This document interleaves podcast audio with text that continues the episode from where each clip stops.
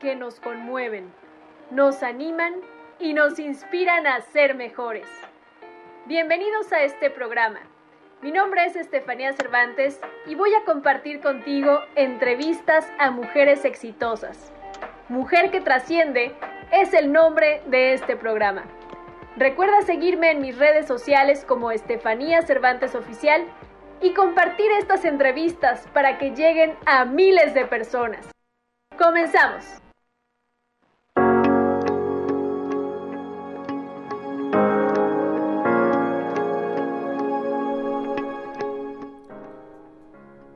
De todos los talentos conferidos a los hombres, ninguno es tan valioso como el de la oratoria.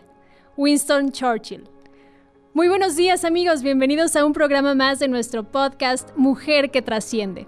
Hoy es una mañana espectacular, pues tengo una invitada, una mujer que conocí hace más de un año en un evento al que coincidimos y he venido siguiendo su contenido en las redes sociales. Es una mujer admirable que hoy nos va a platicar de un tema muy interesante. Ella es conocida como la maga de la persuasión y la comunicación, debido a su pasión por descubrir Descubrir y compartir los trucos y secretos detrás de las relaciones exitosas, el bienestar emocional y el liderazgo inspiracional. Ella es Pamela Jan Cetina. ¿Cómo estás, Pamela? Bienvenida. Estefanía, muy bien, gracias. Gracias por la invitación. Muchísimas gracias por acompañarnos en este espacio. Y bueno, pues, ¿qué te parece si nos compartes cómo se define Pamela? Ah, qué buena pregunta. Pues me defino como una persona en constante cambio y constante evolución. Todo, todos los días trabajo por evolucionar un poquito en cada uno de los ámbitos o de las dimensiones que, que me conforman, ¿no? Que conforman al ser humano. Me gusta mucho trabajar en mi salud. Soy una persona muy consciente en torno a estos temas y me apasiona todo eh, entender. Soy como, siempre he dicho que soy como médico neurólogo de, de closet, ¿no? Porque siempre me encanta estar leyendo, aprendiendo sobre el cuerpo humano, sobre la mente.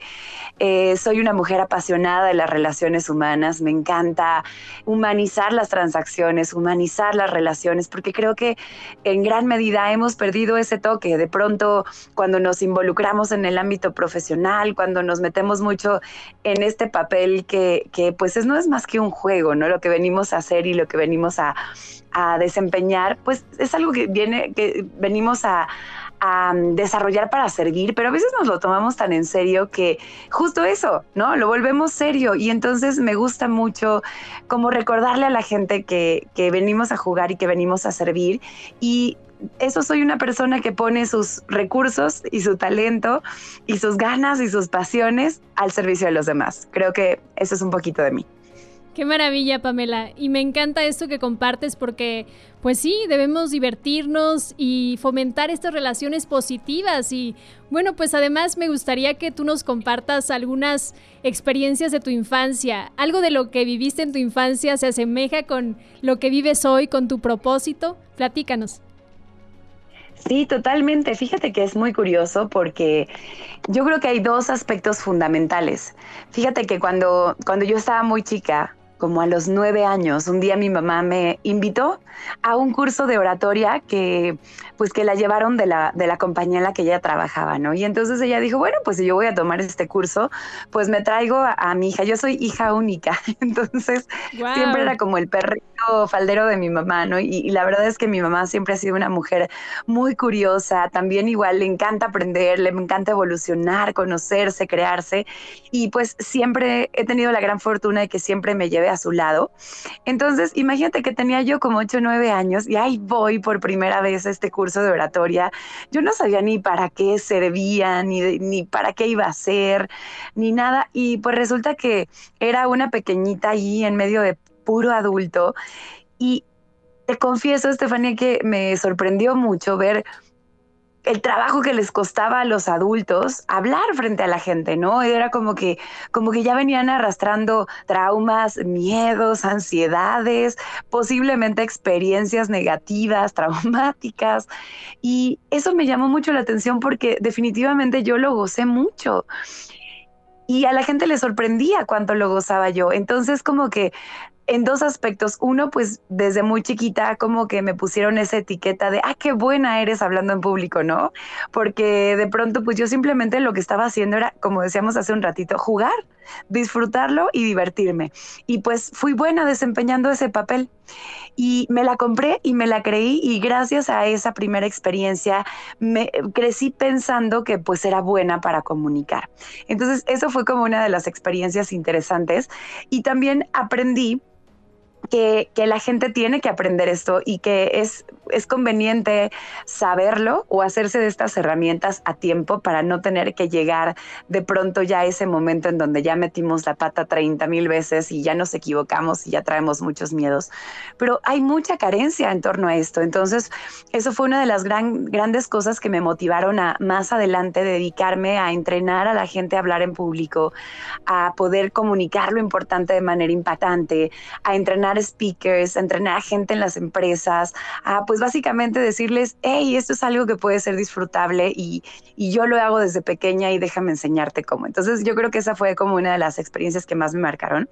Y la otra que no fue tan positiva en ese momento, pero, pero pues ya después cuando vemos las cosas en retrospectiva nos damos cuenta que todo es perfecto, ¿no? Que todo lo vivimos para algo y que son esas vivencias las que nos ayudan a construirnos y a conectarnos con nuestra misión. Y fíjate que esto fue que yo, siendo hija única en una familia, en un núcleo muy amoroso, tuve la fortuna de crecer en una familia muy amorosa, muy unida, muy, muy hermosa, pero pues una familia en donde era la consentida de mis abuelos, la consentida de los papás, la consentida de los primos, la consentida de los tíos. Y cuando de pronto llega la adolescencia, no, bueno, pues me doy cuenta que ahí en la escuela, pues uno no, no bastaba con simplemente ser para que todo mundo te quisiera, para que todo mundo eh, buscara estar contigo, para que te admiraran, para que quisieran compartir contigo, jugar contigo, ¿no? Y, y, y entonces empiezo a vivir una gran inseguridad, porque era como, ah, caray, ¿qué no basta con ser como para que entonces todos me quieran? Y esta gran inseguridad de no saber cómo hacer por algo que nunca tuve que fingir o que nunca tuve que forzar en casa, en la adolescencia, en esta época, pues en donde literalmente adolecemos esencia, donde no sabemos quiénes somos, donde nuestra auto- autoestima y nuestra autoimagen muchas veces están devaluadas, lastimadas o con una gran incertidumbre. Totalmente. Pues te, conf- ¿no? te confieso que, que la verdad es que yo me volví en ese momento muy insegura y muy tímida, al grado de que de plano, cuando bajaba a recreo, yo habré tenido, yo creo, como unos once años, por ahí doce años, uh-huh. Bajaba a recreo y me daba tanta pena acercarme con los grupitos de amigas a decir, oye, ¿me puedo sentar a comer aquí mi lunch?, que me iba a la biblioteca o me metía al baño, ¿no? A, con la señorita que atendía el baño a comer y platicar con ella. Mira. Y yo añoraba ser como las niñas populares, muy seguras de sí mismas. Y, y un día me acerqué con mi mamá y le dije, mamá, yo quiero ser así. Y me dijo, Pam, ¿qué es lo que admiras en ellas? Y entonces empecé a describir una serie de comportamientos que, que pues básicamente describían justamente su extroversión, su seguridad. Y me dijo, mira, lo tienes muy claro, tienes muy claro qué es lo que ellas están haciendo bien. Me dijo, mira, es muy sencillo. Tú ahorita le estás diciendo a tu mente que no eres así, que eres diferente, que tú no tienes esa capacidad. Pero eres muy buena actriz, siempre lo has demostrado, siempre te ha gustado. ¿Por qué no ahora desempeñas el papel de una niña segura, de una niña extrovertida, de una niña que tiene todos esos atributos de los cuales estás hablando? No te vas a sentir cómoda al principio, me dijo, pero después, con el tiempo, tú tienes que mantenerte en tu papel, aunque estés incómoda, mantenerte en tu papel. Y poco a poco tu cerebro se va a ir acostumbrando a esto. Y yo eso es lo que hice literalmente. Poco a poco fue pasando el tiempo. Y me di cuenta que la línea entre la verdad y la mentira es bien delgadita y que así como acostumbramos al cerebro a desempeñar un papel que muchas veces puede ser puede ser limitante o puede ser eh, pues un papel que nos llene de inseguridades y miedos, pues también podemos entrenarlo con hábitos que nos lleven hacia lo que sí queremos y nos acerquen a nuestros sueños. Entonces, esa, esa anécdota es importante porque eso me llevó a aquello que me dedico ahora, ¿no? Que es darle a la gente también herramientas, pues, para ser más magnético, carismático, seguro, para proyectarse de una manera más persuasiva, elocuente, pero también para tener un diálogo interno y un mindset adecuado y una gestión inteligente de las emociones, y que entonces no sea solo falso, sino que realmente empiece por una seguridad interior. Entonces, bueno, pues yo creo que esos son como dos momentos clave. Son momentos fabulosos y me encanta que nos los compartas. Me identifico en el aspecto de la comunicación porque, mira, estaba leyendo el otro día que uno de los más grandes miedos de los seres humanos es hablar en público. Y entonces tú te preguntas cómo una persona le puede dar miedo pararse ante una audiencia cuando tiene algo importante que decir. ¿Qué has descubierto en este tiempo? ¿Qué hay detrás de esa, de las personas en, en su mente? ¿En dónde se están fallando a sí mismas en esa conversación interna para no sentirse seguros al mostrarse ante una audiencia? Qué buena pregunta. Mira, creo que son dos, dos aspectos fundamentales. Uno es que la incertidumbre nos da miedo. O sea, todo aquello que representa algo nuevo para nosotros, porque es nuestra naturaleza. Nuestra naturaleza es que cuando el cerebro identifica algo nuevo, algo que nunca hemos hecho o para lo que nunca nos hemos entrenado, automáticamente nos hace entrar en un estado de estrés, ¿no? Para estar alertas. Y, y pues... Y aquí viene lo primero, o sea, es, a ver, primer, más bien, lo primero sería como la falta de, de capacitación o de información o de formación. Entonces, la mayoría de la gente, cuando tiene como estos primeros encuentros con una audiencia, y te estoy hablando desde que estamos chiquitos, ¿no? Claro. Que pasas a una exposición o lo que sea, a sí. declamar un poema, ¿no? O a presentar este, tu, tu proyecto, pues no te enseñan cómo hacerlo. Y entonces, pues cometes una serie de errores que naturalmente la gente nota y que entonces Entonces, pues te hacen creer que no eres bueno para eso, cuando en realidad lo único que pasaba es que no estabas capacitado para eso. Dicen que información es poder, conocimiento es poder, pues es poder tomar decisiones, es poder, poder hacer lo que necesitas hacer, es poder comunicarte. Entonces, si, si a la falta de capacitación y de entrenamiento le sumamos una mala concepción del estrés, a ver, ¿qué pasa una persona en el momento, con una persona en el momento en el que se sube a, una, a un escenario o que se para enfrente de una audiencia? Pues el cerebro, lo que primero que percibe es una serie de personas que están viéndolo fijamente, y el cerebro automáticamente se siente depredado porque el cerebro no puede distinguir entre si me van a comer, si me quieren hacer daño o simplemente están dispuestos a escuchar lo que voy a decir. Claro, totalmente. Y entonces, pues, cuando hay también este desconocimiento, cuando no sabemos qué es lo que tenemos que hacer para hacerlo bien, pues metemos al cerebro en un estado de alerta y de estrés que lo único que hace es generar una reacción fisiológica en el cuerpo, como por ejemplo, eh, el corazón empieza a latir más rápido para llevar más sangre al cerebro, y que eh, empezamos a respirar también más para llevar más oxígeno a la sangre y que el cerebro piense mejor y tomar mejores decisiones. Empezamos, por ejemplo, también a... Um, A la, la boca del estómago, cuando sentimos estas maripositas en el estómago, es porque la boca del estómago se cierra para que la sangre, en lugar de irse a hacer la digestión, se vaya a los brazos y hacia las piernas, por si necesitamos huir o necesitamos luchar ante ese depredador, ¿no? Qué interesante. Porque el cerebro es, es bien exagerado y así lo interpreta. Y entonces empieza a haber una serie de reacciones fisiológicas que se llaman estrés. Pero como toda la vida nos han dicho que el estrés es malo, pues automáticamente lo identificamos. ¿Y qué es lo primero que nos decimos? Ay, ya me puse nervioso. Ay, qué miedo, ay, qué ansias, seguro me voy a equivocar, y entonces empiezan a entrar todas las este, experiencias anteriores, seguro se van a burlar de mí, se me va a olvidar lo que tengo que decir, sí, te saboteas. No voy a prender la computadora, te saboteas. Y entonces ese estrés, que en realidad solamente era un estado de alerta para que estuvieras pues muchísimo más presente, esta adrenalina que sí te sirve para convertirte en un superhombre, una supermujer, se convierte literalmente en algo malo, a través del pensamiento, a través de nuestro diálogo interno, por lo, por la historia que nos contamos acerca de lo que, pues de lo que estamos viviendo.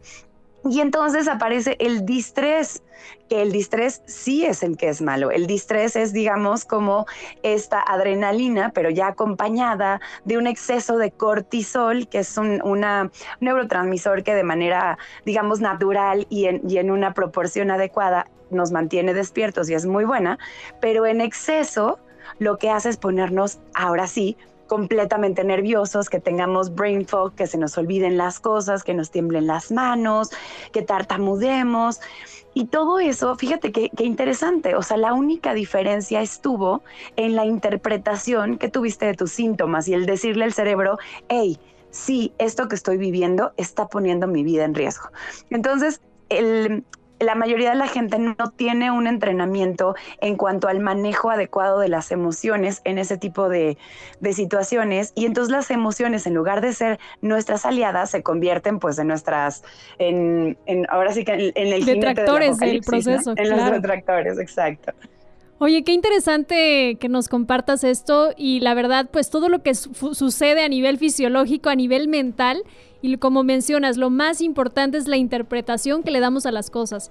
Y mencionabas también, me pareció fabuloso esta historia de cuando tú eras adolescente, que tu mamá te dijo que lo único que tenía que suceder era que tú te creyeras una historia distinta.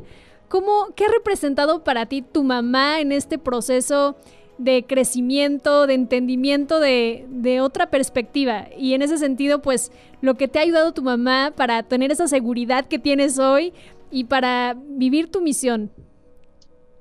Híjole, todo, representa todo, porque para empezar mi mamá, bueno, mi mamá es abogada, pero mi mamá lo que tiene, además de haber sido de estas mujeres que fueron como punta de lanza en su época, en donde pues las mujeres no tenían un lugar en las empresas, en donde tú podías estudiar derecho y no por eso ten- tendrías un puesto dentro de la empresa, ¿no? O sea, en ese entonces mi mamá me cuenta que las mujeres entraban a las empresas y era como, bueno, pues puedes entrar como asistente independientemente de tu preparación, no vas a tener aquí un, un puesto como tal, ¿no? Y pues ayudas a lo que se pueda. Y ella, gracias a su talento, pero no solamente su capacidad intelectual y su inteligencia, sino su don de gente, que creo que eso es todavía más importante. Ese don de gente, ese saber tratar a la gente, ese saber conquistar voluntades, ese saber caer bien, ese saber escuchar, el hacer sentir o saber a la gente importante para ti.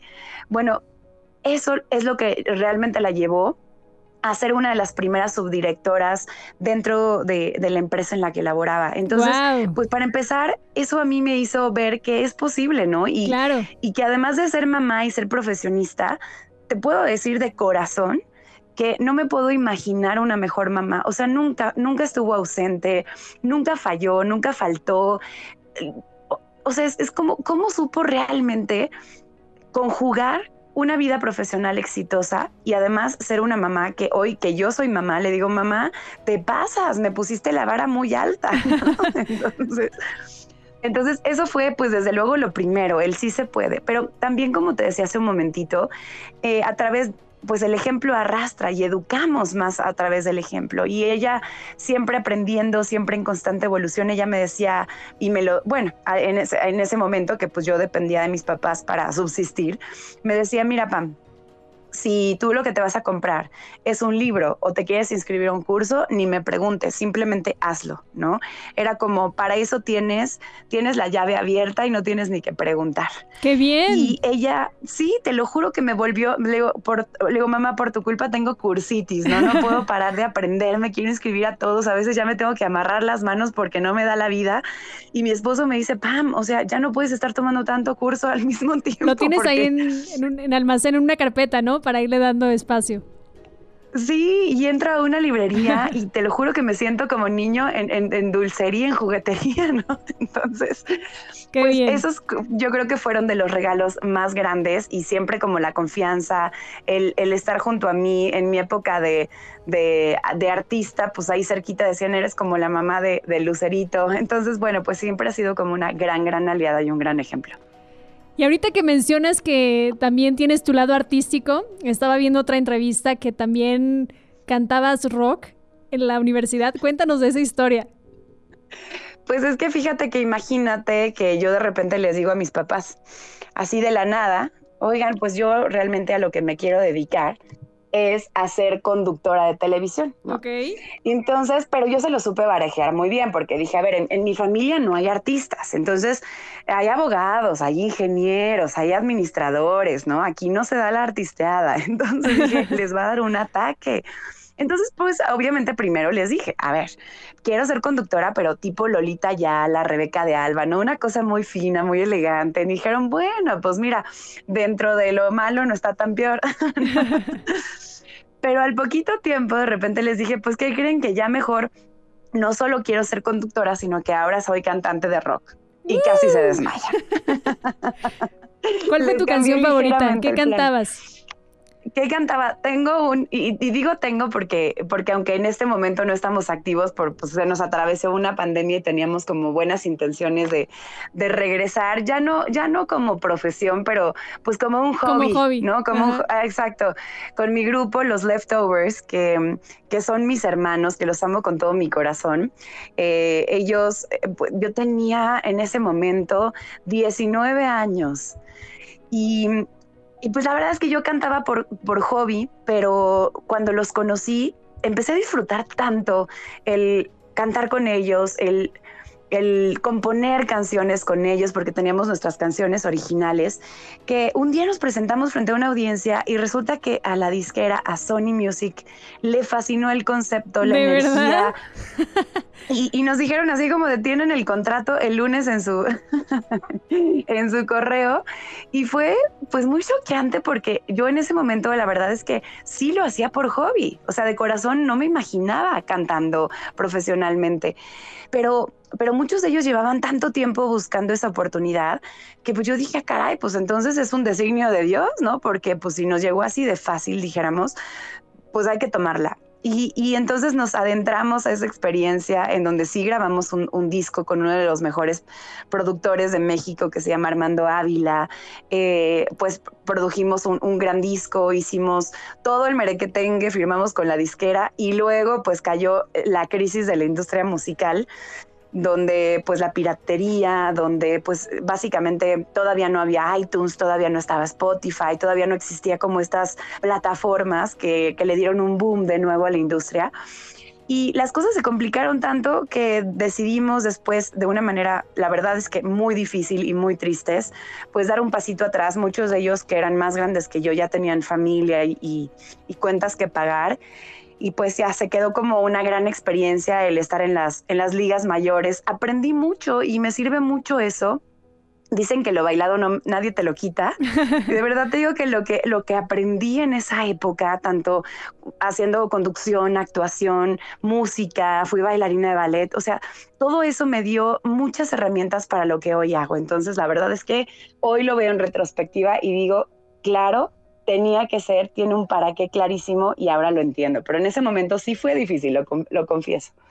Qué increíble, Pam. Entonces, pues todo esto te ha ayudado a conectar con la audiencia, a entender a las personas y seguramente pues son recursos muy valiosos que utilizas hoy para conectar con ellos. Totalmente, sí, la verdad es que creo que es uno de mis diferenciadores entre pues mucha gente que hoy se dedica a, a dar conferencias y capacitaciones y pues hacer algo a lo mejor similar a lo que yo hago, pero pues ese, ese background y esa experiencia sí me da como un toque especial que además disfruto mucho. Magnífico, Pam. Oye, pues yo sé que uno de tus temas más importantes en los que asesoras a políticos, empresarios, es el tema de la persuasión. Y me gustaría que hoy nos cuentes de qué va la persuasión, cuáles son los elementos fundamentales y cómo nos sirven en la vida. Oye, primero especificar, ¿eh? Porque solamente asesoro a los buenos políticos. Ah, bueno, excelente. No, lo digo de corazón, soy súper selectiva con mis clientes y la verdad es que justamente lo que, lo que hago de, es asumir la responsabilidad, Estefanía, de... de darle esas herramientas. Hay muchas personas allá afuera, ¿no? Hay, hay quien dice, por ejemplo, que todos los políticos son malos, ¿no? Y de corazón te digo que no es así. O sea, hay gente muy valiosa que en verdad quiere servir al país y que a veces no tiene o la elocuencia o los medios o los recursos o el entrenamiento para poder proyectar y vender sus ideas. Y hay gente muy elocuente que, que sí lo tiene, y que a lo mejor no tiene las mejores intenciones.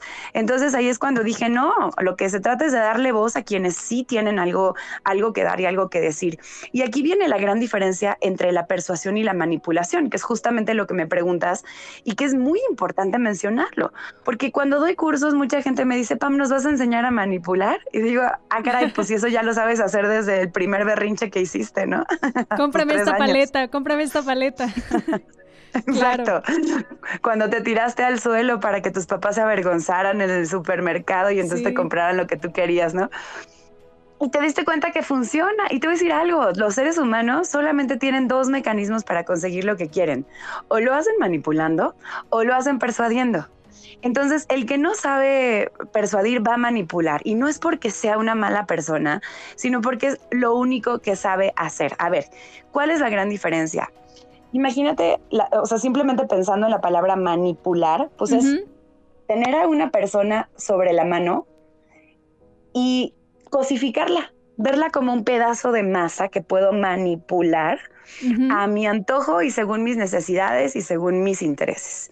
No estoy tomando en cuenta a la otra persona, no estoy viendo al ser humano que también tiene sus propios intereses, deseos y necesidades. Entonces la manipulación es egoísta. Estoy pensando solamente en mí y me valgo de cualquier recurso para poder pasar por encima de la otra persona y obtener una respuesta positiva a lo que yo necesito. Entonces, por ejemplo, manipular es mentiras piadosas.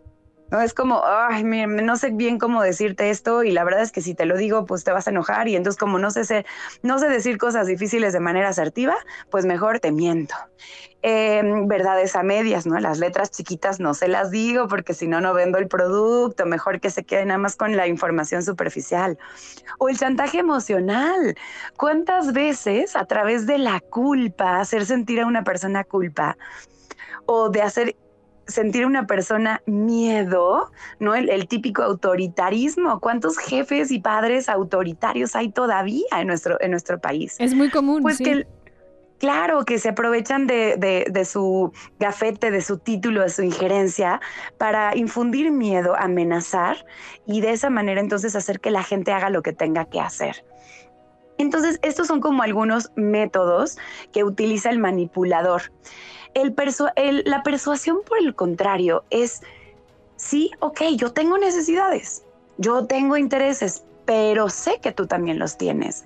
Y soy capaz entonces de ponerte a ti al centro de la conversación para hacer preguntas inteligentes y poderosas que me lleven a entender cómo tus necesidades y las mías confluyen, en dónde está esa coyuntura, en donde yo obteniendo lo que necesito, puedo darte a ti también lo que necesitas. Es una es un negociación, ganar, ganar. ganar. Okay. Exactamente. Entonces la persuasión pues requiere de, para empezar, ser bueno escuchando, requiere de saber hacer preguntas para poder extraer información fundamental, porque muchas veces la gente ni siquiera sabe lo que necesita, ¿no? Depende también, por ejemplo, de naturalmente de tener la intención de sumar esfuerzos, ¿no? Y no de fregarte al de enfrente. Requiere de estrategia, requiere la persuasión también de eh, pues de mirar al otro, ¿no? De una manera, de una manera sincera. Y la mayoría de la gente no está dispuesta a esto porque prefiere resultado, resultados inmediatos y un beneficio a corto plazo que, re, que amistades o relaciones o clientes leales, duraderos, resultados a mediano y largo plazo también. Entonces, bueno, pues la mayoría de la gente, como no nos enseñan a argumentar y a negociar, pues tienden a manipular. Oye, es muy valioso esto que nos compartes y yo creo que también aquí se conjunta un elemento importante que es la, la congruencia y la tranquilidad y la paz personal de que lo que estás haciendo realmente le beneficia al otro y te beneficia a ti y no es solamente un capricho de que tú ganes en, la, en, esa, en esa relación, ¿no? Entonces, creo que también es ser, serte fiel a ti mismo en, en algún sentido y no ir en contra del otro. Pues totalmente, porque cuando manipulas, pues aparentemente te sales con la tuya de buenas a primeras, pero a ver, o sea, el ser humano, de, dicen por ahí que más vale, más tar, más pronto cae un hablador que un cojo, ¿no? Y es que, por supuesto, esa persona se va a dar cuenta muy más temprano que tarde que que lo que compró no representaba una inversión sino un gasto, que le viste la cara, que, que lo engañaste. Y entonces, fíjate, lo que se va tres metros bajo tierra no es solamente la relación, sino también tu reputación o la reputación, claro, de tu marca. Uh-huh. Y ahí es en donde tú estás metiéndote un autogol. Definitivamente. Oye, Pam, y yo sé que tienes además un libro que es una herramienta muy poderosa para eh, ahondar más en este tema de la persuasión, que justo se llama La magia de la persuasión y que tiene ejercicios prácticos, un código cu erre. Compártenos qué nació, qué despertó en ti para crear este libro. Pues fíjate que llevaba ya muchos años dando una certificación que se llama Lenguaje Persuasivo Magia Orgánica, que es, eh, eh, pues era, digamos que giraba en torno a darle a las personas estas herramientas integrales que les ayudaran a ser más persuasivos, tanto la parte verbal como la no verbal. Y, y después empecé dando, ya llevaba también un rato dando una conferencia que era como un bestseller que se llamaba La magia de la persuasión. Y entonces me contrataban mucho de empresas para convenciones, diferentes tipos de audiencias, para hablar de, de la magia de la persuasión enfocada a diferentes cosas, ¿no? La magia de la persuasión en ventas, la magia de la persuasión en negociaciones, la magia de la persuasión al hablar en público, la magia de la persuasión en servicio al cliente, la magia de la persuasión para resolver conflictos, o sea, en donde lo pongas cabe. Entonces, claro. De repente eh, eh, ya estaba yendo en ese momento mucho a, a medios de comunicación y hablaba de este tema que era, representaba una gran carencia en la gente. Entonces un día un querido amigo, que muchos conocerán, que es Jordi Rosado, estaba en su programa y me dijo, Pam, ¿por qué eres tan egoísta? Le dije, ah, caray, oye, pues ¿en, en qué momento empezamos a, a, a llevarnos mal, el respeto, a decirnos nuestras verdades, ¿no? Y le digo, oye, ¿qué pasó? Y me dice, no, te lo digo de corazón, o sea, no entiendo por qué vas de grupito en grupito nada más dando estas herramientas que son tan importantes. Le dije, pues, ¿qué sugieres? Me dice, no sé por qué no tienes un libro. Y yo en ese momento le dije, mira, Jordi, la verdad es que yo desde el principio había decidido, te digo que yo soy una lectora asidua, uh-huh, y había una editorial que siempre me llamaba la atención. O sea, todos mis libros, o bueno, la gran mayoría, eran de Penguin Random House. O, o sea, o eran Aguilar, uh-huh, el sello, o eran o eran Grijalbo, ¿no? Pero como que siempre me llamaba mucho tiempo, mucho la atención por la calidad de sus impresiones, no solamente a nivel de, de contenido, sino también de, pues de, de forma, ¿no? Y yo decía, a ver, si un día voy a publicar algo que se llama La magia de la persuasión, tiene que ser un libro que tenga una gran calidad. O sea, si juzgan un libro por la portada, pues desde ahí tiene que ser espectacular y no me voy a ir con cualquier editorial. Pero yo sabía que para poder estar con esta editorial tenías que tener ya un prestigio, cierta fama, eh, ser reconocido como el mejor en tu tema. Y de corazón yo le dije, Jordi, mira, la verdad es que sí quiero hacer un libro, pero, pero pues yo quiero hacerlo con esta editorial y la verdad es que siento que no sé si les vaya a interesar a estas alturas. Y se empezó a carcajear. Me dijo, vamos a hacer una prueba. Y le mandó un mensaje a, al director editorial, a David, mi querido David, y le dijo, David, ¿conoces a Pamela Jan? ¿Sí? Oye, ¿te interesaría hacer algo con ella? Mándamela, pero ya. Y fue como, ¡ah! No, a veces qué increíble, ¿no? Este como síndrome del impostor que muchos tenemos, que es básicamente como esta... Eh, el no vernos, no, no reconocer nuestra valía, el sentir que de pronto este techo de cristal no nos permite crecer. Y te voy a decir una cosa, es muy de los mexicanos, es muy como de los latinos esta parte de decir no soy suficiente todavía, porque tendemos a compararnos y compararnos y, y, y traemos como este rollo de, de no soy suficiente. Y, y yo lo, lo confieso y lo platico así, porque ¿cuántas personas a lo mejor en este momento nos están escuchando y se están contando la misma historia, ¿no? De no, no le interesó todavía a la gente como yo creo, o no le voy a interesar a esa, ese, a ese trabajo o esa empresa, o no soy suficiente para este proyecto. O no y estoy suficientemente mejor preparado, ¿no? Como también es otra de las, yeah, que nos, las, las mentiras que nos contamos. Totalmente, totalmente. Mira, yo la verdad es que ya tenía mucha experiencia y sin duda una, una gran preparación, pero por este mismo que tú dirás, pues es muy bueno que le encante evolucionar y tomar cursos y aprender. Sí, pero ¿sabes qué pasa? Que hay un momento en el que entras en un loop en donde dicen que entre más sabes, menos sabes, ¿no? Porque pues entre más sabes, más cuenta te das de todo lo que te hace falta aprender. Entonces, así es. eso puede también atorarte. O sea, si no llega alguien de repente a sacarte del loop, pues yo como que decía, sí, ya merito, ya merito, pero nada más aprendo esto y ya merito, y nada más aprendo esto otro y ya merito. Y, y, o sea, y me dijeron, a ver, Pam, o sea, no te estamos pidiendo que escribas una enciclopedia, es un libro. Puedes escribir siete, quince libros, vete poco a poco. No, claro, entonces, y el segundo será mejor claro. que el primero, y siempre será algo mejor que puedas aportar porque va en la medida de tu crecimiento. Y aquí aplica muchísimo Totalmente. Una frase que dice que el momento que estás viviendo no es el correcto, o sea, no es el correcto porque tú haces que sea el correcto. Es decir, siempre estás buscando el momento correcto, pero el que estás viviendo actualmente, ese es el preciso instante y momento para tomar decisiones, ¿no? Y a veces necesitamos claro. un empujoncito, y bueno, qué, qué alegría y qué fortuna que tú tuviste al gran Jordi Rosado como aliado de ese gran sueño para que te diera ese empujoncito para crear este proyecto tan maravilloso. ¿Dónde encontramos tu libro, Pam? Sí, caray, la verdad es que muy agradecida con toda la gente que, que creyó en mí, no solamente él, también de la editorial, pero sabes que sobre todo muy agradecida con las personas que desde el primer segundo que salió en el dos mil diecinueve acabaron con él, vaciaron las librerías. Fue un libro que, de, que generó una gran expectativa y se vendió, se, se agotó, y, y pues ahorita está, justamente por eso está disponible en algunas librerías, está en Gandhi, está en... en Amazon seguro, está en Mercado Libre, también lo encuentran fácilmente. Y si lo quieren en versión electrónica o en audiolibro, que también el audiolibro lo, lo narro yo completito, y tanto la versión electrónica como el audiolibro también tienen los Q Rs, o sea, en el audiolibro son, son enlaces, pero son estos Q Rs que tomé la decisión de poner en el libro, que te permiten tener como una... una experiencia multidimensional y, ¿no? y multisensorial, porque entonces tú puedes entrar y descargar infografías y ver un, tit- un tutorial y ver un ejemplo de alguna técnica y ver una entrevista con un especialista y descargar hasta listas de reproducción, meditaciones, visualizaciones. Entonces vas leyendo, pero vas teniendo como esta experiencia integral. En cualquiera de los formatos eh, está disponible, y esos están en los electrónicos y los audiolibros, pues en las típicas plataformas desde las cuales descargas todos tus libros, ahí están segurísimos. Es la magia de la persuasión, nada más, y ojo, porque luego, ¿sabes qué pasa? Que escriben persuasión con C y entonces no lo encuentran.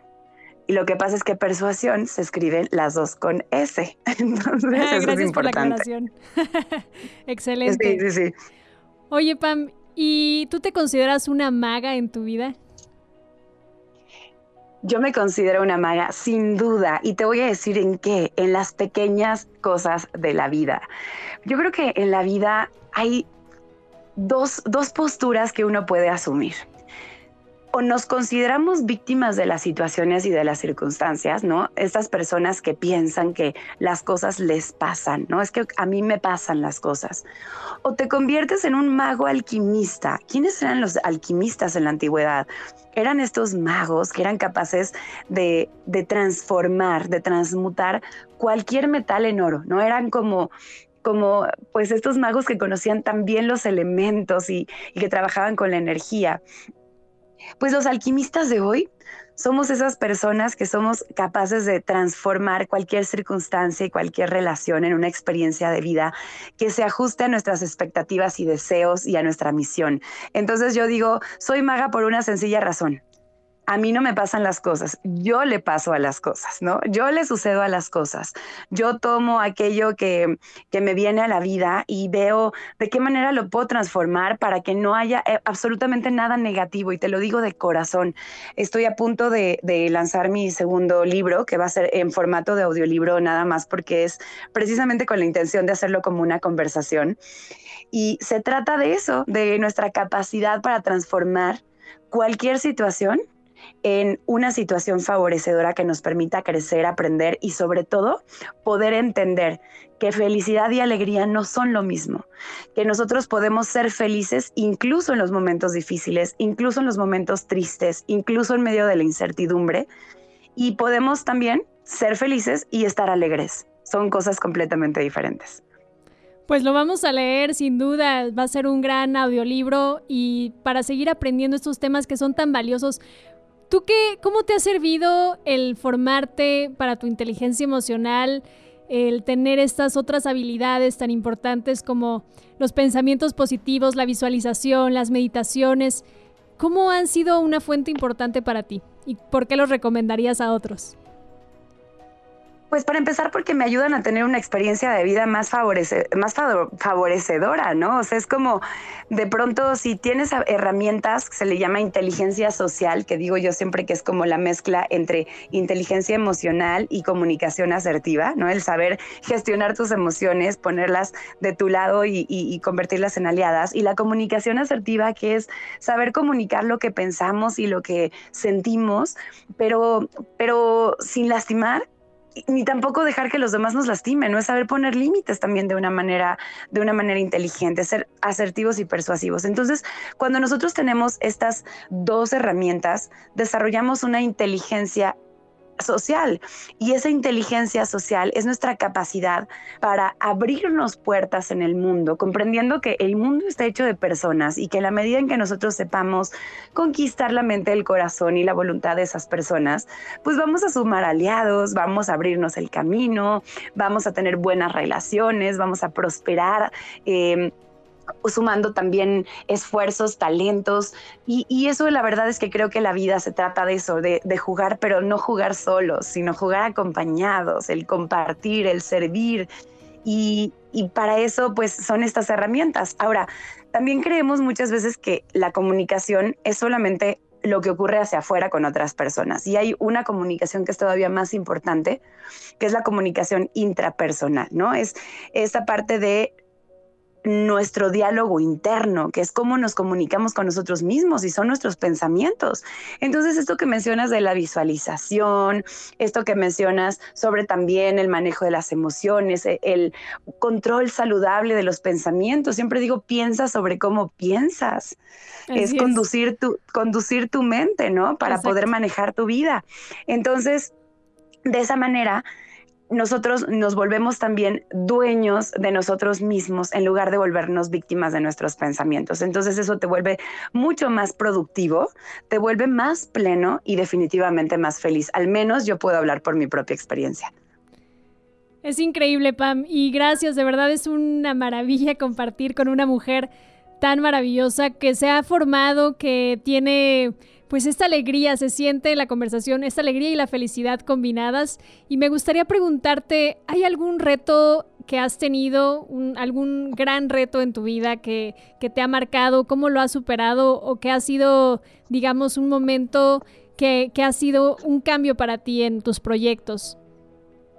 Pues yo creo que mi más grande reto, es más, no lo creo, te lo aseguro, mi más grande reto fue convertirme en mamá. Mira, cuando nació mi, mi primera hija, Doménica, que tiene ahorita seis años, pues yo, imagínate, decía la maga de la persuasión, hombre, yo me la sé de todas, todas. O sea, esta niña va a ser, o sea, me la voy a traer, traer, pero a raya, va a ser facilísimo ser mamá, ¿no? Y así cuando yo creía que ya tenía todas las respuestas, pues que llega Dome y me cambia todas las preguntas. Y me dice, ah, sí, con que muy persuasiva, pues vas a ver. Y empiezo a entrar en una frustración, te lo digo de corazón, y en un miedo tremendo a sentir que no tenía yo el control de aquello que pensaba que iba a tener absolutamente controlado, ¿ves? Y que no tenía yo todos los conocimientos para poder entonces entrar a su mente e influir en ella de la manera en la que yo en la que yo cre- creía que podía hacerlo, porque de pronto pues ella como que me rompía todos los moldes. Y el convertirme en mamá específicamente de Doménica, porque pues después llegó Emiliano, que tiene ahorita tres años y medio, ya me agarró un poquito más, pues con un poquito más de práctica, pero sobre todo te voy a decir con que con mucha más humildad. ¿Y qué pasa? Que cuando llega la humildad es cuando entonces volvemos a abrir el corazón y nos damos cuenta que pues a lo mejor sí éramos una oruga muy fregona, pero no nos habíamos convertido en mariposas, ¿no? Wow. Entonces, eh, esa fue esta parte muy linda que siempre digo, ella es mi más grande maestra. Emiliano naturalmente también me ha llegado a enseñar muchísimas cosas, pero pues ser mamá, además de que sientes una enorme responsabilidad por traer seres humanos que sean útiles, ¿no? Para el mundo y que además pues sean útiles para sí mismos. Caray, de verdad es que he, te- he tenido que otra vez aprender y, y darme cuenta que, que yo solo sé que no sé nada, así que ha sido muy lindo. Seguro ha de ser, ha de ser una experiencia de aprendizaje con ellos y bueno, para, para confiar en ellos y también darles esas herramientas que tu mamá te dio alguna vez, ¿no? El, el que también ellos sean libres y felices, que tengan pensamientos positivos y que esas sean sus herramientas para la vida, que creo que eso es algo que pues todos los niños deberían tener, un, unos papás que te alienten, que te inspiren, que te motiven, que confíen y crean en ti, porque al principio pues tú no lo crees, al principio tú solamente estás a la expectativa de lo que tienes a tu alrededor y las influencias más importantes vienen en los primeros seis años de tu vida, entonces qué importante es eh, esto que nos compartes y creo que pues todos... Nadie está preparado en realidad para ser papá, yo creo. Yo no soy mamá todavía, pero es una, una, un comentario común que hacen las personas y yo creo que pues sí hay que darles esa parte a, no, a los niños. ¿Qué opinas? No, totalmente. Y fíjate que ahorita que mencionas esto, ¿no? De que los, lo, lo más importante de, de los aprendizajes de nuestra vida se dan entre los cero y los seis, siete años más o menos. Uno de los grandes mitos es que, que pues, por ejemplo, en, en esta primera época de la vida, pues cualquier educación es buena. No es como, ay, no importa, pues tú manda a tus hijos a jugar a la escuela. Pues el chiste es nada más que te los quiten de encima y que se entretengan, ¿no? Y a la que hay que invertirles a la universidad porque esa sí es la importante. Y no, todo lo contrario. La época más importante en donde los papás debemos de estar presentes, atentos, en donde debemos, no tanto, ojo con esto, no se trata, y creo que ahorita estamos cometiendo mucho ese error, no se trata en sobreestimular al niño y que entonces el niño a los tres años ya hable español, inglés, francés, se sepa este, todas las pinturas y todas las... No, no se trata de eso. Se trata más bien de respetar su luz y permitirles brillar, de, de entender que en ese momento estamos construyendo la carretera, ¿no?, neuronal y su concepción de la vida, su concepción del ser. Ya después el hacer vendrá, ya después aprenderán a leer, aprenderán a... Pero primero que disfruten la vida, que se disfruten a sí mismos, como decía, que aprendan a ser útiles consigo mismos y funcionales, respetuosos, empáticos, amorosos con los demás. Tenemos que, al revés, o sea, para mí, digo, está maravilloso porque hoy yo, yo vivo de, de las carencias eh, sociales, ¿no? O de estas justas, lo que no nos enseñaron en la escuela desde que estábamos chiquitos, pues yo ahora entreno a los adultos para eso. Claro. Pero a mí me encantaría el día de mañana quedarme sin trabajo porque, porque a los niños les enseñaron eso desde que están pequeños y entonces la vida acaba siendo mucho más, pues mucho más próspera y más fácil. Y te confieso aquí que uno de los grandes proyectos de, de mi vida fue... Eh, Eh, soy socia actualmente de una escuela, ¿no? Es, es una escuela que trae toda esta filosofía que se llama Life School. Eh, Life viene del Love Intelligence for Evolution, wow. ¿No? La inteligencia del amor para la evolución. Increíble. Y sí, y, y bueno, pues Paola Beléndez, que es la, la, la fundadora de todo este sistema y demás, me permitió entrarle desde el principio a esto para poder realmente co-crear juntos una nueva realidad para los niños y que entonces desde ahí podamos poner ese granito de arena para una sociedad mucho más, mucho más amorosa, y cuando digo amorosa no es desde la parte cursi, sino realmente el entender la vida como nos lo explicaron Buda, Jesús y estos grandes maestros, desde un amor incondicional. Así que que, que bueno que lo mencionas y para que los papás lo piensen y digan, ah, esta educación es la más importante y le voy a echar una verdadera pensada de entender qué es lo que quiero sembrar en mis hijos ahorita, porque eso es lo que van a repetir el noventa y cinco por ciento del tiempo cuando sean adultos. Absolutamente, y muchas gracias por cerrar con esto que es un tema tan importante y hoy, como lo mencionas, tú eres una experta en asesorar a las personas que tienen estas carencias emocionales. Pam, ¿qué viene para cerrar el año? Cuéntanos en dónde nos inscribimos a tu siguiente curso, qué otros proyectos además de tu audiolibro nos puedes compartir hoy. Gracias, gracias, eh, encantada porque todo lo que creo y todo lo que creamos en equipo, porque tengo además la gran fortuna de estar rodeada de un, pro, de un equipo muy, muy talentoso y, y que también pone todo, todo su, su capacidad y talento al servicio. Y entonces hay varias cosas que, que desde ahora les digo, ¿no? Bueno, ya vendrá el audiolibro y cuando esté... Con muchísimo gusto platicamos al respecto y ya les paso toda la primicia. Sí, pero bueno, tengo este canal de YouTube, me encuentran como Pamela Jan, se escribe J E A N, como los jeans, pero sin la S, Pamela Jan, M X, así estoy en YouTube y así estoy en todas mis redes sociales. Y te voy a decir, en, en YouTube tengo un canal en donde cada semana subo un video hermosamente producido, una cápsula breve con... que es un bocado de conocimiento. Son herramientas muy prácticas que he logrado reunir a lo largo de toda mi experiencia y que estoy regalando todos los lunes para que la gente pueda verlas, pueda consumirlas y compartirlas. Entonces, desde ya, por favor, suscríbanse, no cuesta nada, es solamente ponerle ahí un poquito de, de lo que ustedes que, que consideren valioso, pues lo compartan. Y lo otro también es, estoy dando cursos en línea. Eso fue uno de los grandes legados de la, de la pandemia, que ahora podemos llegar a cualquier parte del mundo y que la gente puede estar haciendo cualquier otra cosa sin salir de casa y aprender todas estas herramientas. Entonces, métanse a mi página. Tengo cursos en Creana sobre comunicación poderosa, sobre negociación persuasiva, sobre ventas, sobre inteligencia social.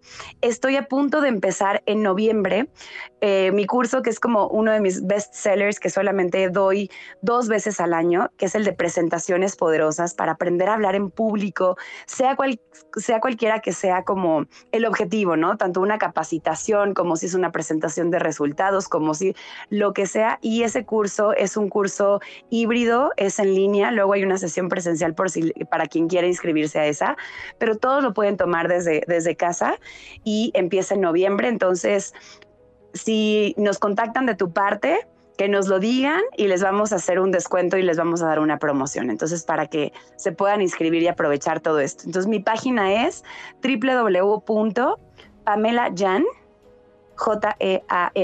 punto m x. Excelente. Igualmente, aquí en los comentarios vamos a dejar los enlaces a tu canal de YouTube, a tu página web, a tus redes sociales para que sigan de cerca todo tu contenido, que es sumamente valioso. Yo ya estuve por ahí consumiendo algunos videos y te felicito y es increíble que hayas podido estar esta, esta, este día con nosotros, de verdad, muchísimas gracias por tu tiempo, gracias por venir a compartir con nuestra audiencia y bueno, pues esperamos que no sea la única, nos vemos en una próxima ocasión. Por supuesto, te agradezco mucho esta conversación tan rica, fue una gozada, gracias de verdad por, por invitarme, por abrir tu espacio y pues sabes que cuentas conmigo siempre. Muchísimas gracias. Con ustedes estuvo Pamela Jan, la maga de la persuasión y la comunicación. Hasta la próxima.